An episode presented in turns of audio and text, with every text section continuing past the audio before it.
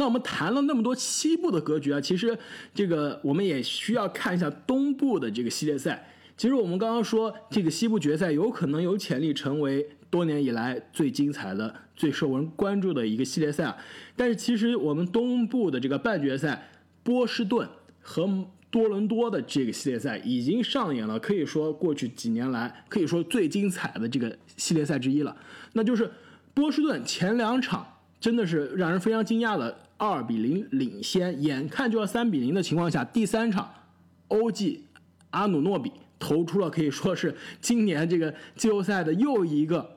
让人非常难忘的绝杀，硬生生是把球队从死亡线上拉了回来。因为我们知道，如果季后赛三比零落后的情况下，历史上是没有任何一支球队可以翻盘的。那当时如果那球不进了，这个系列赛也就结束了。欧记的那球完全改变了这个系列赛的走向，最终两支球队在第六场又再次上演了。双加时的好戏，卫冕冠军多伦多猛龙硬生生是再一次把球队从死亡线上拉了回来，把球队带进了抢七。那抢七的大战也是双方也是打到了最后时刻，洛瑞关键时刻的罚下，以及波士顿凯尔特人这边斯马特的关键有如詹姆斯般的这个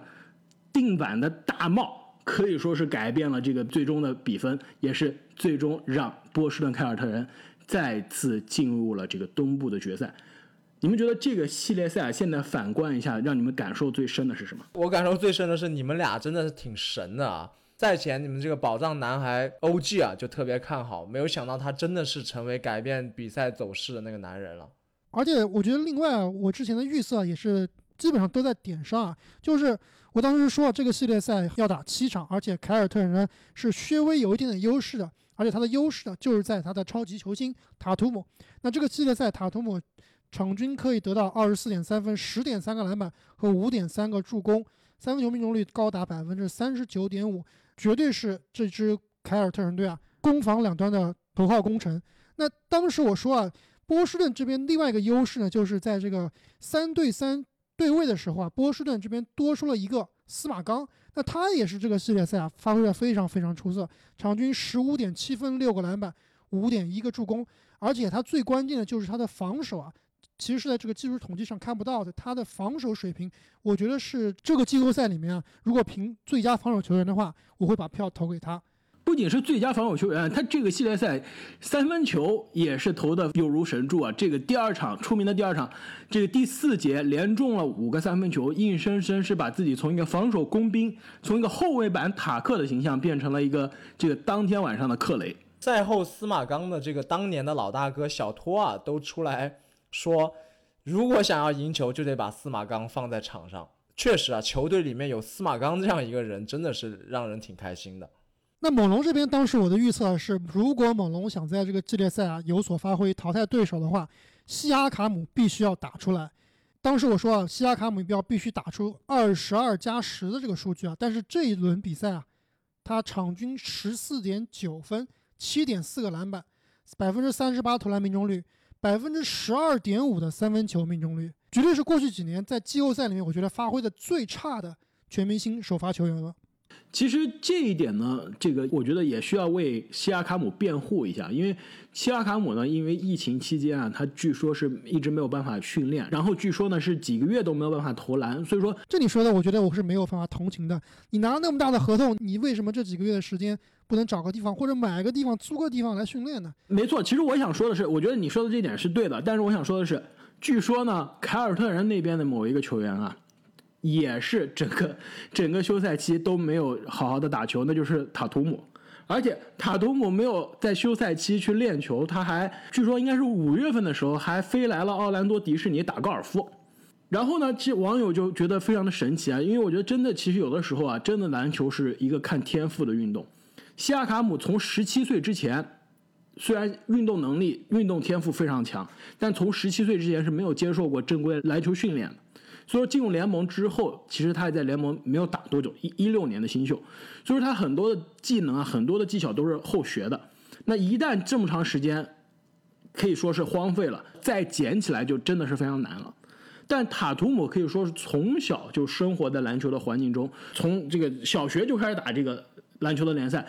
篮球培养出来的这个球感的这个天赋啊，我觉得对他来说，就基本上他断了这几个月，捡起来还是非常的简单。而且说实话，季后赛的他在气泡里的他，感觉比这个之前常规赛又新添了很多新的这样一个技能。所以这一点我真的觉得是非常有意思。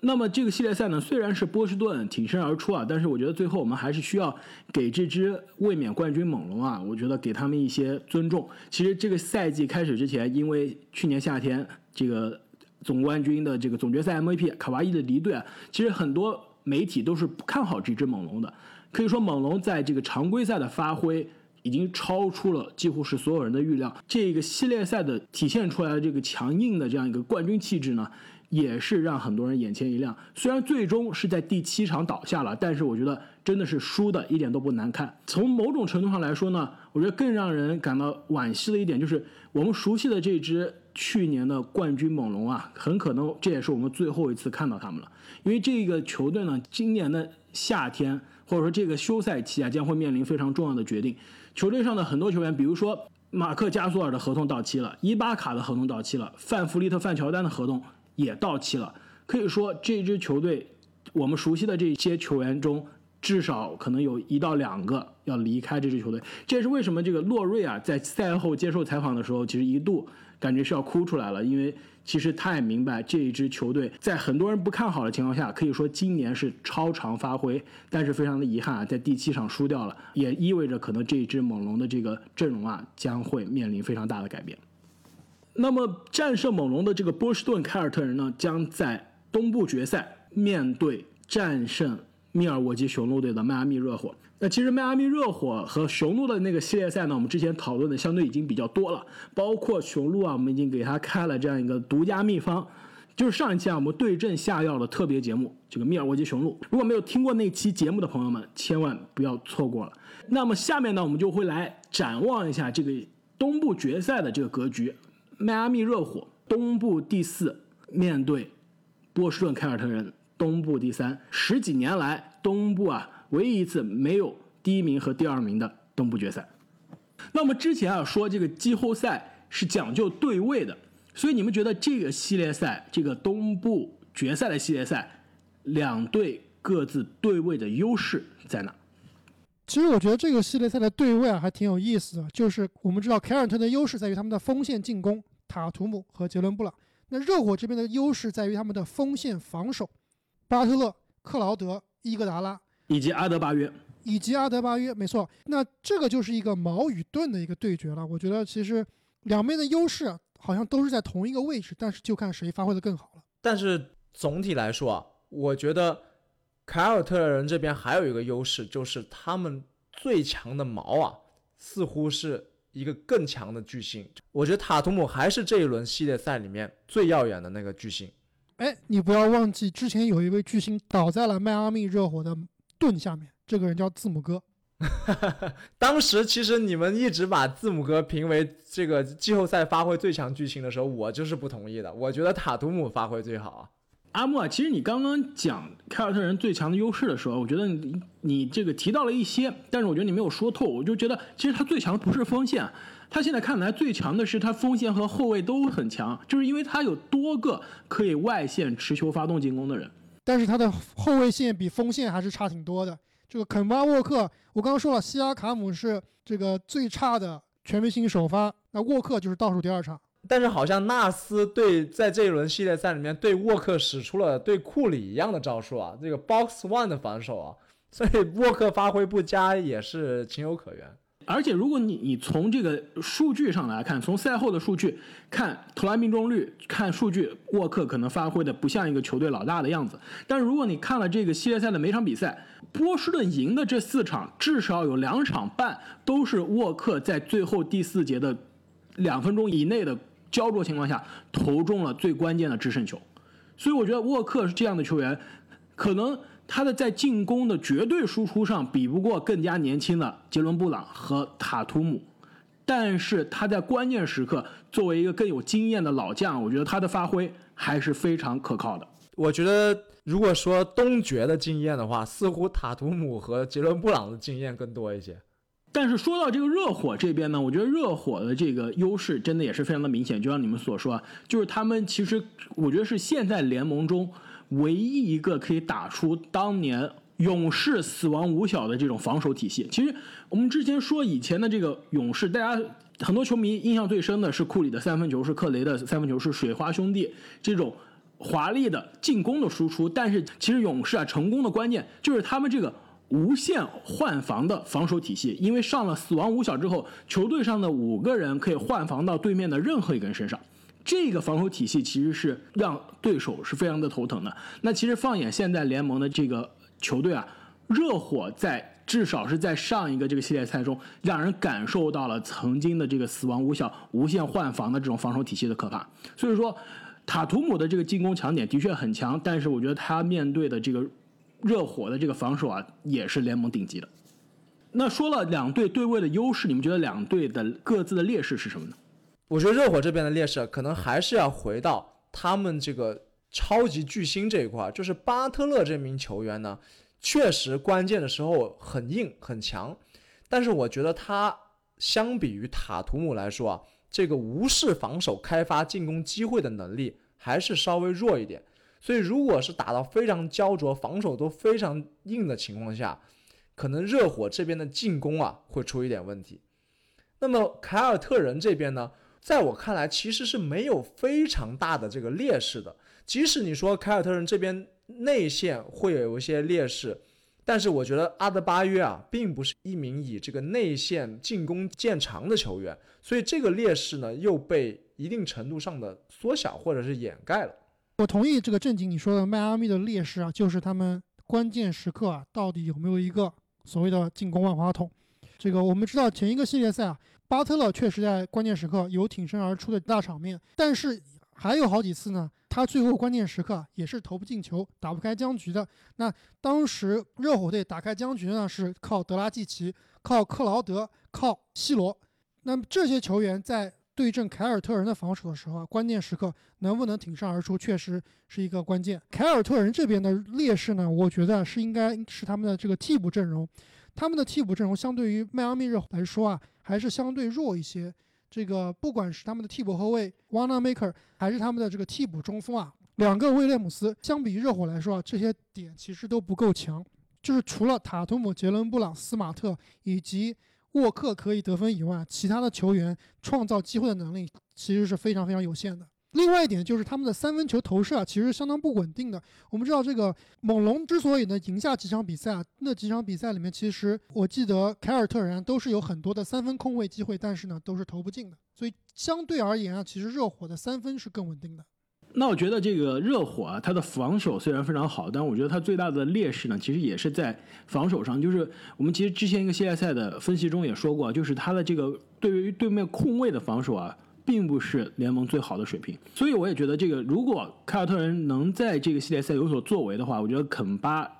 真的是需要比之前的两个系列赛打得更好，能挺身而出才行。我觉得需要利用热火对于后卫的这个控球后卫这个位置上的这个防守。那我觉得凯尔特人的这个阵容呢，其实现在看来虽然是非常的全面，但是我觉得他的内线的这个防守真的也是非常大的这样一个硬伤。可以说他在第一轮系列赛面对恩比德的时候，可以说是非常的明显。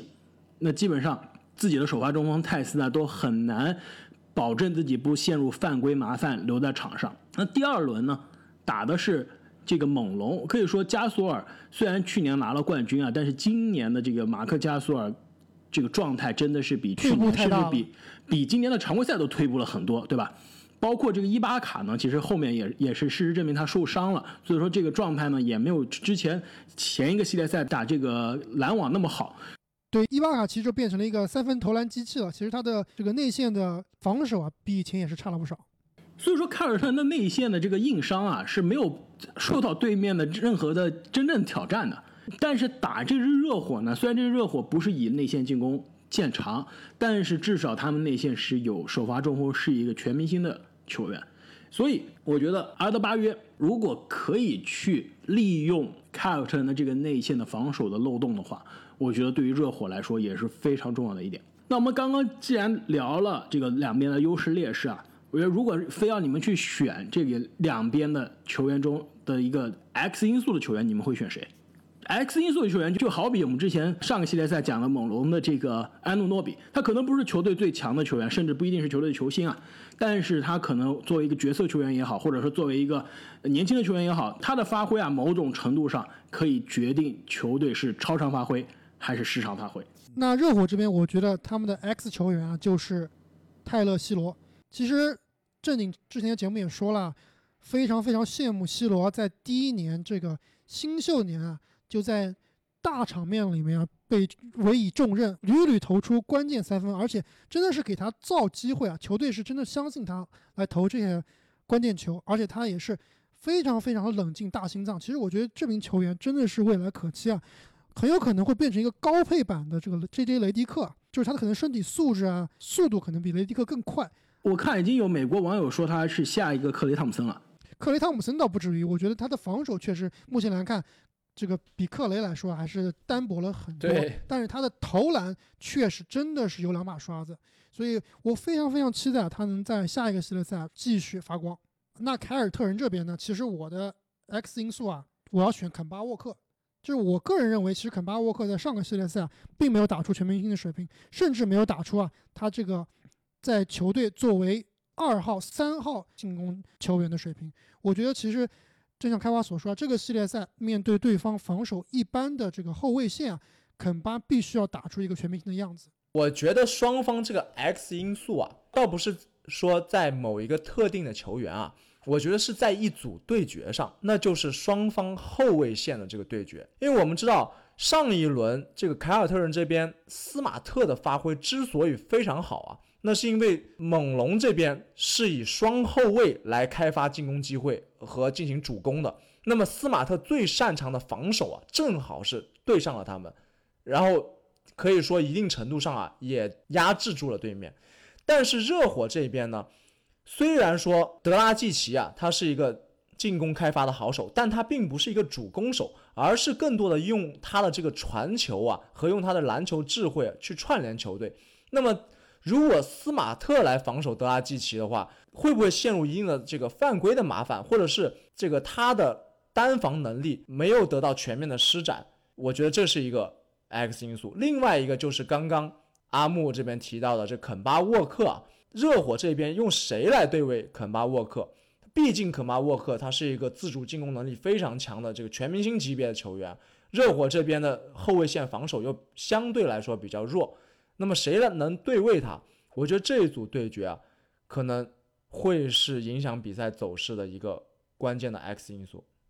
哎，正经，其实你说的第一点，这个斯马特防不了德拉蒂奇啊，我其实没太听懂啊。哦，是这样的，因为我觉得斯马特呢。他防这个自己去主攻的球员，就是说自己突破或者是出手的这样后卫线，比如说范乔丹啊，他是比较擅长的，因为他的单防能力非常强，而且他的这个抢断啊手也非常快。虽然说他是一个进攻发起人，但他不并不是一个主攻手，也就是说啊，最后球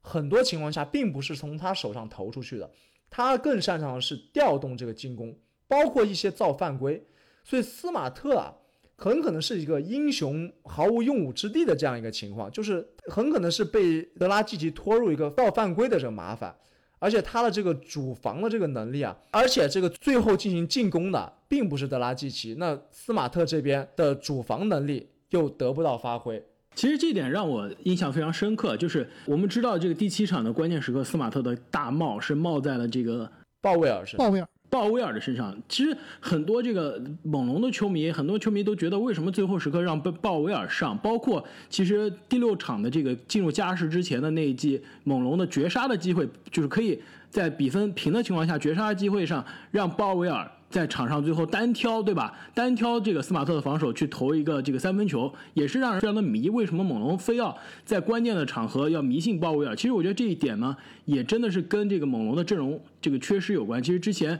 去年的这个同样的阵容，但是有卡哇伊这个持球进攻的点。那今年呢，其实自主创造进攻的这个卡哇伊啊，这个点没了。西卡其实跟之前我们说的字母的这个问题也是类似，没有办法。太多的这个持球从外线自己发动进攻，洛瑞可能是唯一一个点，所以说球队不得不上一个鲍威尔可以有自主进攻能力了。但是呢，正是因为有斯马特的存在，他可以把这个鲍威尔的点压制住。但是呢，我觉得德拉季奇他可能更多像这个洛瑞这样，就是说他不仅是自主进攻啊，他更多时候是起到这个球队的这样一个进攻串联的这样一个作用。那你们都谈了这两支球队的这个 X 因素啊，我觉得热火的 X 因素，我我觉得我要作弊一下，我觉得这个热火的 X 因素是两个人。那其实说起来也是同一类人，那就是复仇凯尔特人的两个人，两个前凯尔特人球员，分别是克劳德以及奥林尼克。这两个球员呢，之前都是凯尔特人的球员，而且都跟凯尔特人啊进入过之前的东部决赛。两个人的离开球队的方式呢，特别是克劳德啊，真的也是对凯尔特人是积怨很深。所以我也是非常期待这两个球员在面对老东家的这个关键比赛中啊，有超常的发挥。而且我们也知道，奥林尼克啊，在之前的一轮的系列赛中可以说是发挥的非常的出色。那这个过去的这个雄鹿系列赛一直没有太多的机会啊，但是我觉得如果面对凯尔特人这个非常弱的这个内线防守的话，我期待这个奥林尼克有更多的发挥。其实克劳德这个赛季的转变啊，我们其实谈的真的是非常的少，但是非常的有意思。他这个在孟菲斯灰熊今年打了四十五场首发，虽然是在莫兰特的身边，但是他的这个三分球命中率啊，你们猜有多少？百分之三十五以上。他是出了名的这个三 D 球员，对吧？如果一个出了名三 D 球员，四十五场首发，三十五的三分球命中率，已经是有点不够好了，已经有点可能勉强及格。我觉得更强的是 D，不是三吧？三十五应该是个及格线了，不能比这太差了。对，勉强及格。但事实上呢，他创了职业生涯基本上最差的一年，百分之二十九的三分球命中率。但是你知道吗？他在交易截止日之前，跟伊戈达拉一起交易到了这个。热火当时他基本上是作为伊戈达拉交易的天头，基本上是半卖半送送给了热火。但他来到热火之后，你知道他的三分球命中率变成了多少吗？至少百分之三十八，一下从百分之二十九变到了百分之四十五，这个跨度我觉得基本上是前所未见的。哎，我感觉你在暗示什么呀？你是暗示我莫兰特传球传的不够好吗？大哥不一样了，信心也不一样了，也有可能是气泡的球馆比较适合他呀。我觉得这个克劳德他可能更多是个季后赛的球员，在一支年轻的球队，他可能打的每场不是那么认真，但到了一支这个现在分区决赛水平的球队，我觉得他打的真的是比以前更加认真，也更加卖力了。在这个季后赛，今年的季后赛，平均每场进超过三个三分球，再加上百分之四十多的命中率，我觉得这真的是非常的靠谱。再加上他的防守啊，所以说我觉得他应该是这个系列赛热火的 X 因素之一。那说到。凯尔特人的 X 因素，我觉得我都无法相信，你们俩聊了那么久，没有聊到这个免费送的 X 因素啊？难道你说的是坎特吗？确实，你这个 X 因素这个风险太大了。我说的是这风险相对比较小的，那就是之前这个系列赛基本上没打，前一个系列赛打一半受伤的哦，真的，海公，我们都忘记这个海沃德，对，你们俩都已经忘记了吧？你们说这个凯尔特人持球发动进攻的点非常多，现在数来数去有四个。你别忘了，他其实是有五个，第五个这个人现在还在养伤，而且据说呢，他可以在分区决赛就可以复出了。所以我觉得，如果海公公复出了，状态并没有受太多影响，给这支已经非常这个全面、非常火力点非常多的凯尔特人再加上一个锋线的火力，我觉得这应该是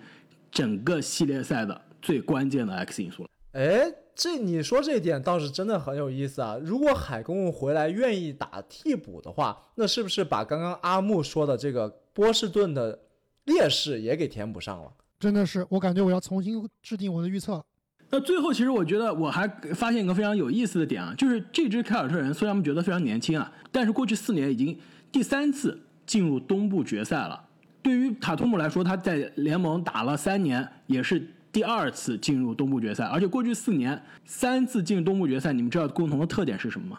没有欧文吗？没错啊，就是他过去四年三次进东部决赛的年份啊，都是欧文在季后赛没有打的年份。一七年是小托马斯的这个有如神助的那一年，把球队送进了这个东部决赛，虽然自己最后受伤了。一八年欧文季后赛基本上就没有打，阵容半残的凯尔特人硬生生是跟老詹在这个。东部决赛打到了第七场。一八年，欧文基本上全年健康，也打了季后赛，但球队在第二轮就输给了雄鹿。今年失去了欧文，对吧？换来了肯巴这个更加低配版欧文，风格不一样的这样一个领导。那很快球队再次重返了这个东部决赛，我觉得这一点也是非常的有意思哎，。开花，你不能这样黑自己主队的球星啊！不，这是阿木主队的球星。这个开花的主队是小牛，虽然拿着篮网的季票，但是爱着小牛啊，你这个有点花心。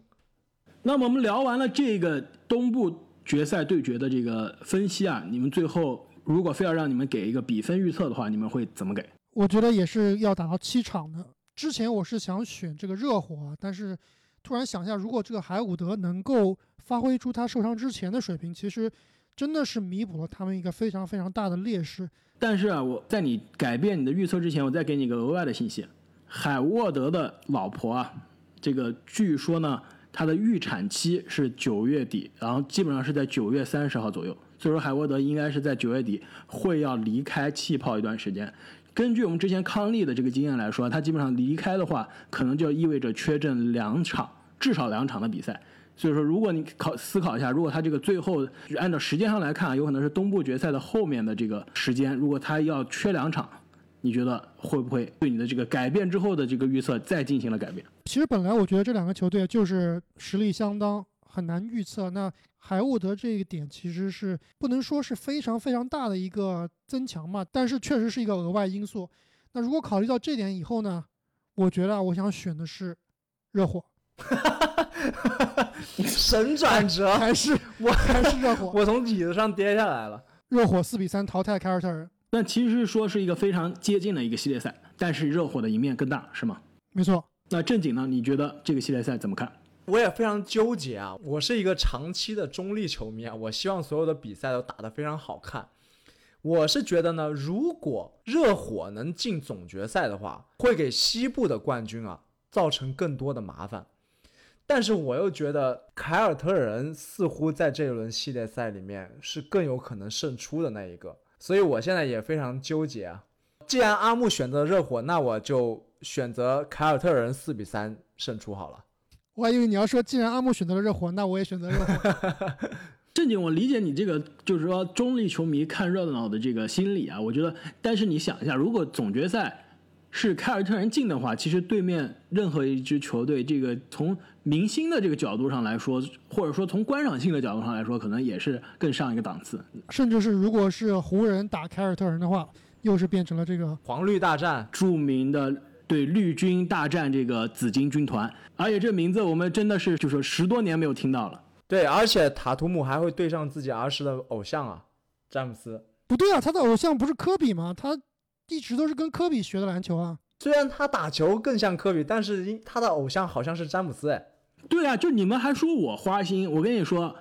塔图姆才是出了名的花心。他这个一会儿，就当年隔扣老詹的时候，他说他儿时的偶像是老詹。之前好像据说这个上初中、上高中的时候，在这个推特上想让老詹来粉他，老詹没有理他，所以他说他好，那我这个长大了之后进入联盟第一年打季后赛就隔扣了你。当时他说他的偶像是老詹，但后来呢，他因为跟科比一起练球，他也说啊自己小时候也特别喜欢的科比，所以说我觉得在我看来，塔图姆基本上既是老詹球迷，又是科比球迷。那我觉得这个系列赛啊，如果让我来看的话，我觉得其实凯尔特人的胜面更大，因为之所以热火能赢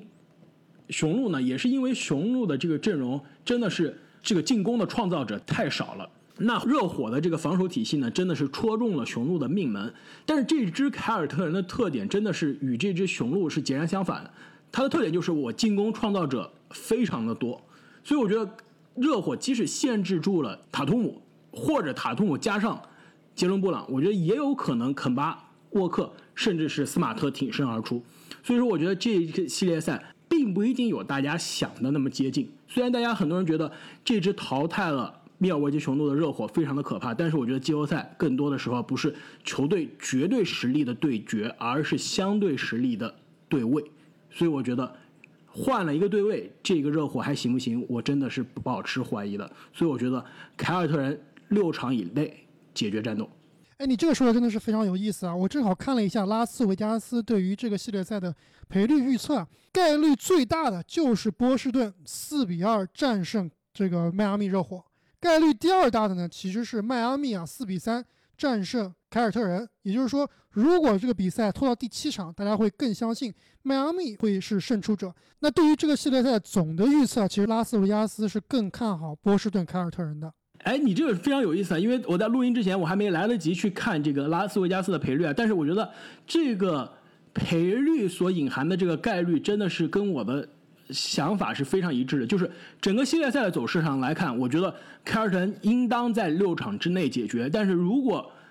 不知道什么原因啊，凯尔特人真的是被拖入第七场了，那真的是一切皆有可能。在这支第七场的对决中啊，我觉得我宁愿相信有吉米巴特勒的球队。那么其实不知不觉啊，NBA 的这个气泡联赛已经打了有，现在看来已经是快两个月了，我觉得也是非常的精彩，而且季后赛也是进入到了最后的焦灼关头。各位球迷朋友们，千万不要忘记订阅我们频道的节目，因为我们后面有更多的节目啊会不定期的更新，就像今天的这一期节目一样，请大家千万不要忘记关注。也不要忘记关注我们的新浪微博，这个开花会不定时的写一篇小作文发到上面。而且不仅是小作文啊，